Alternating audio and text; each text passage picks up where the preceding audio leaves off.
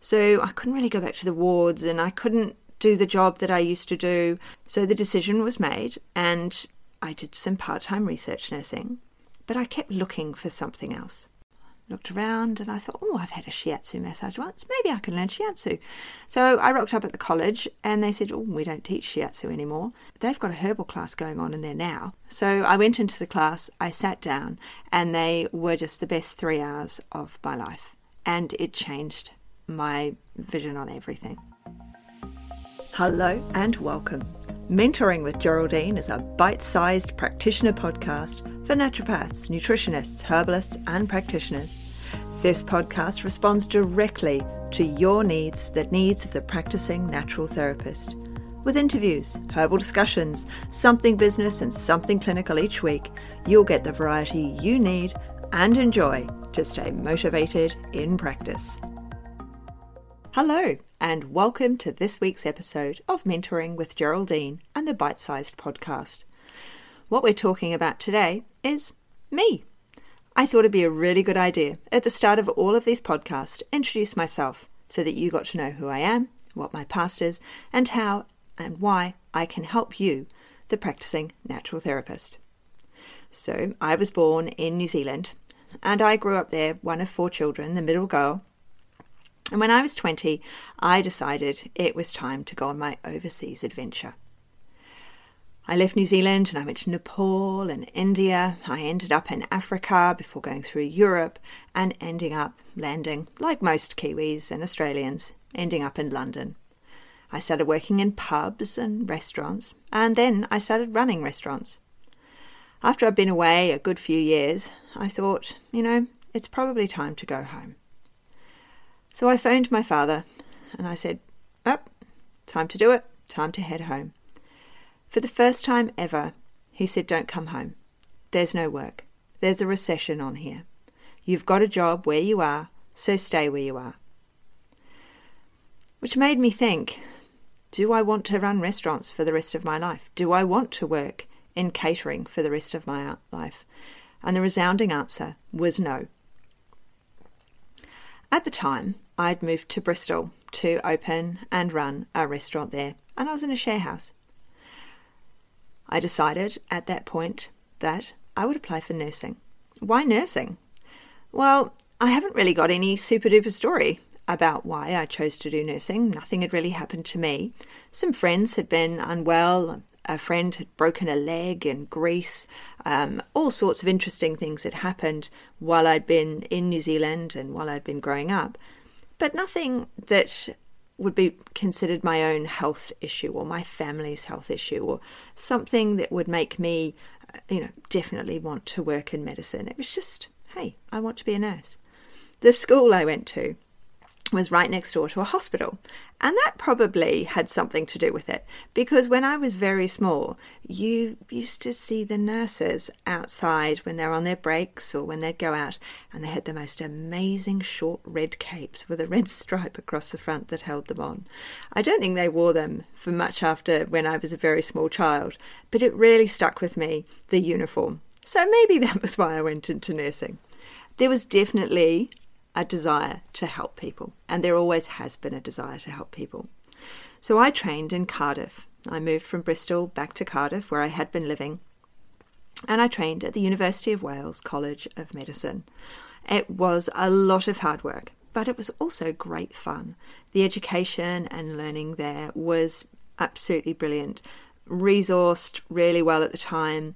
Uh, it was a beautiful space. It was all new. There was um, the old hospital was being closed down, and they were just slowly transferring everything to the new hospital, making sure that each bit worked before they transferred the next bit over. So it was really interesting being part of that movement of a whole hospital from one site to another over the few years that they did it, as they were building and constructing in the new space. So I learnt a lot while I was there, and I loved it. I ended up qualified as a nurse and the bloke that I'd met in that share house became my boyfriend while I was there. Although he was in London and moving around, he ended up in Nottingham. So when I qualified, I moved to Nottingham. And I moved to the university hospital there. I worked on the wards. I got a job in oncology and oral and maxillofacial um, cancer. So was very interesting. I worked in outpatients most of the time, and then I went to the wards. And when I was on the wards, I realised just how undersourced or under resourced the hospitals in the UK are. Um, I would be the only qualified nurse on with 30 patients, all extremely ill. No one's in hospital in the UK unless they're extremely ill.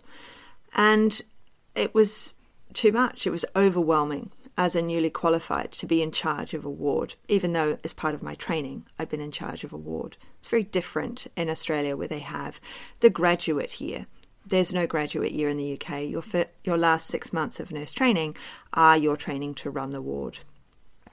So I found it overwhelming working in that environment. I did about six or eight months. I loved working in A&E, I loved working in emergency medicine, but working on the ward was overwhelming and very, very stressful, and I was heading into burnout. And I mean, that's only a year out of qualifying, and you're heading into burnout. So I went home and I said to my then partner, he'd become my partner from my boyfriend because we'd moved in together, and um, I said to him, I don't think I can do this anymore. I don't think I can work on the wards doing this. The one particular day had been an utter nightmare. Utter, utter nightmare. One woman had come off specialing and um, she needed suctioning every half an hour. We had a woman, it was a surgical ward, and yet we had outliers because it was winter. So we had a lot of medical patients there. And one lady, I couldn't get the doctors to see her. She died on my shift. Um, I had three patients there in various stages of acute pancreatitis. Um, we had theatre still happening, so I had to prep people and send them up to theatre. And uh, it was just a non stop eight hour shift, and it was just me and a support. So it really wasn't what I thought nursing would, could, or should be. And it wasn't like it was in Cardiff. I loved it, and I loved the people I was working with, but they were under resourced, and I was heading to burnout. So I went home and I just said to myself, I don't think I can do this. I think I might just go back to working in pubs.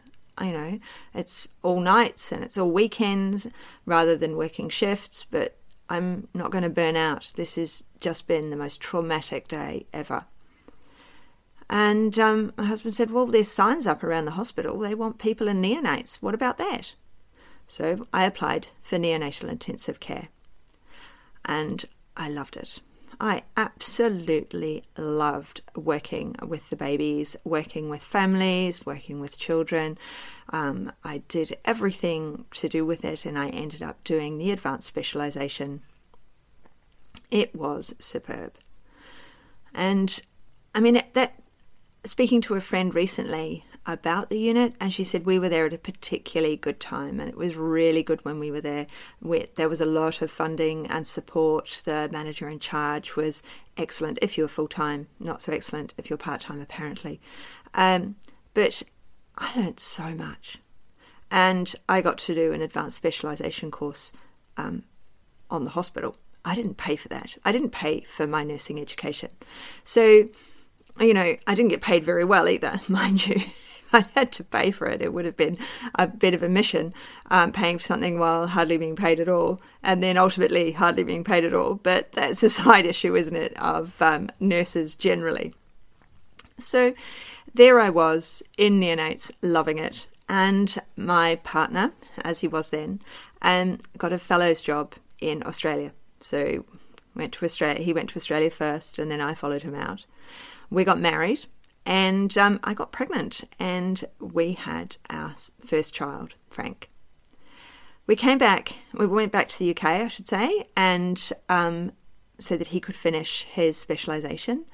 And then um, my then now husband, he got a job in New Zealand, in Christchurch, um, at the hospital there. So when I went to Christchurch, we had a small child and I went into research nursing. And I had a great time in Christchurch. Everyone would visit. It's the best town ever. So much to do. The mountains are there. It was absolutely spectacular. And we were there for just under a year. The funding for his position didn't come about, the full time position, so he applied for a job here in Adelaide and got the job. And history says it all. Here we are, still in Adelaide. So I arrived in Adelaide and I went back into, I was pregnant when we got here, and I started research nursing again. So I couldn't really go back to the wards and I couldn't do the job that I used to do. I had all this training and um, and I thought, but I have to change. I can't do nights and weekends with a husband who's doing so many hours himself. So the decision was made, and I did some part time research nursing, but I kept looking for something else. I chose to do the Child Youth Health course, and I really enjoyed it. I really got to expand on the knowledge that I'd got from my advanced specialisation course and a lot more about paediatrics in general. After that, or during that, I should say, I thought I might learn to massage. You know, something different, maybe start my own little business. Who knows? Who knows where this will will lead me? And I went to a college. I googled it, as one does, but back in the day, Google wasn't as googly as it is now. And um, I looked around and I thought, oh, I've had a shiatsu massage once. Maybe I can learn shiatsu. So I rocked up at the college and they said, oh, we don't teach shiatsu anymore, but you're a nurse and they've got a herbal class going on in there now. And all the nurses love herbal medicine. So everybody, anyone medical loves it. So why don't you go in there, have a listen, see if you like it? Maybe do naturopathy or herbal medicine. So I went into the class, I sat down, and they were just the best three hours of my life. And it changed my vision on everything. I carried on, I trained, and back in the day, they were only advanced diplomas. So I got advanced diploma in nutrition, an advanced diploma in naturopathy, an advanced diploma in herbalism and Western herbal medicine, I should clarify. So there I was with my advanced diplomas, and as we know, everybody now has a degree. So then I did my upgrade to degree, and that was great. And I carried on with my practice, and I was seeing clients around running my children around and doing all the normal mum stuff. And I worked from home. I worked from my front room, and it suited me absolutely perfectly. It suited my clients who, at that point, majority of them had young children, and so they'd come um, for themselves during um, kindy or after kindy with the child who needed seeing. So it worked absolutely brilliantly. I didn't do a lot of advertising, it was mostly word of mouth. And then after a few years, it was a case of, oh, I've got to do something with this business, really, haven't I? And I kept working at it. I was still having the same number of clients. I still had the same ups and downs of people who have their own business. I'd have slow spots and busy spots. There's been a particularly big slow spot at the beginning of 2020 for everyone, hasn't there?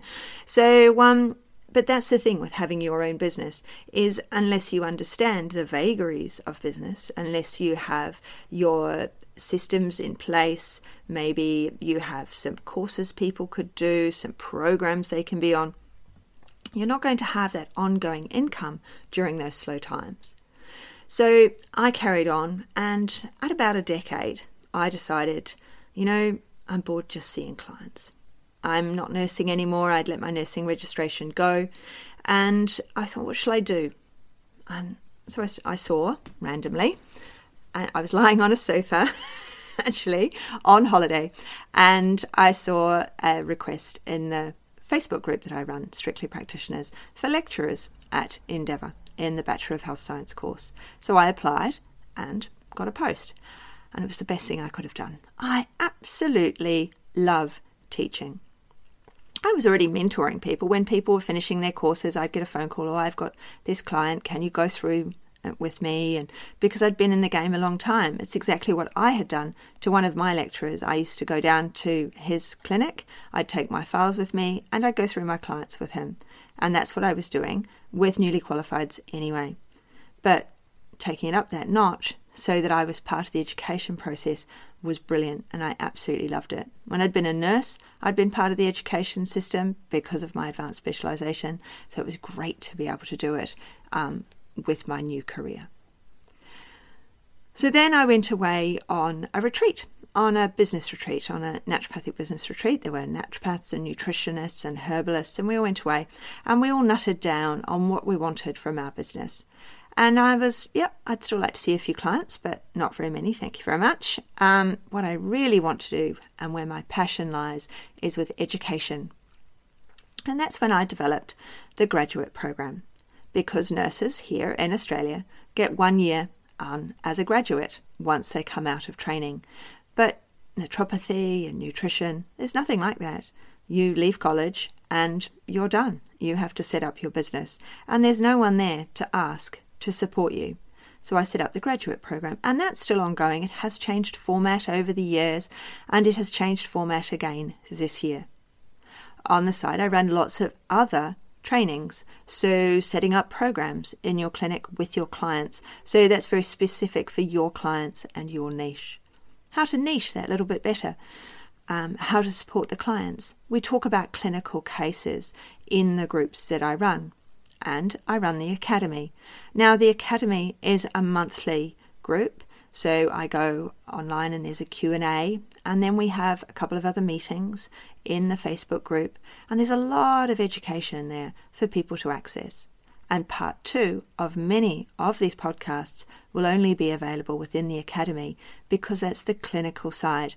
That's mixing up those herbs and what to use them for and how I've used them in the past with my clients. To be part of the academy, you do need to be a practitioner. I'm loving what I do, and I'm really excited to start podcasting with you and sharing my knowledge with those of you who are interested in natural therapies as practitioners and as student practitioners.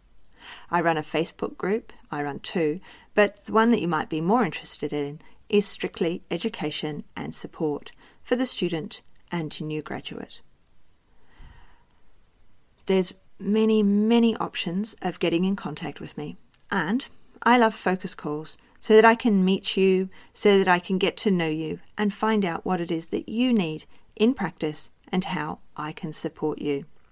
All of my links are readily available on Acuity on my booking page, but they're here as well, part of the podcast information down below, so you can connect with me and have that 15 minutes and find out how I can help you as a practitioner. So, what have we got coming up in this podcast? Well, we're going to have herbal discussions. Um, so, we'll look at the monographs of the herbs, and I've teed up with the Herbal Extract Company to get their information and their monographs. So, part two of those will be in the Academy, where we actually mix it up and how to use them in cases. I'll be interviewing people here and there. There will be um, mentoring information. There'll be discussions. There'll be support for you running your practice What's you're in business. The um, I mean, it's going to be every week as well. Forgot to say that. It's going to be every Wednesday. And um, there will be these unique insights. And if you're liking my voice and you're liking my style, then I would really love you to connect with me. We'll be talking about other things in natural therapy spaces. What about some flower essences? You know, there'll be something about your business, um, how to really sell your business and get it out there with your client. Okay, I'm not going to show you how to use Facebook, someone else can do that. What I'm going to talk to you about is when that client's in with you, how to make sure that that client is a success with you and for them, with them, the whole nine yards um, to support you. So do make sure you hit subscribe. And if you've got something nice to say, please make sure that you review me um, wherever it is that you're listening to this podcast. So it's been absolutely wonderful. I'm so pleased that we've managed to spend this time together, and I really look forward to connecting with you again on my next podcast. Thanks so much for joining me today. Don't forget to rate, review, and subscribe to the podcast for the weekly episodes. If you'd like even more support and learning, then the Academy is for you. Here you'll find part two of the herbal discussions, more clinical learning, and case studies to support your clients in practice. Bye for now.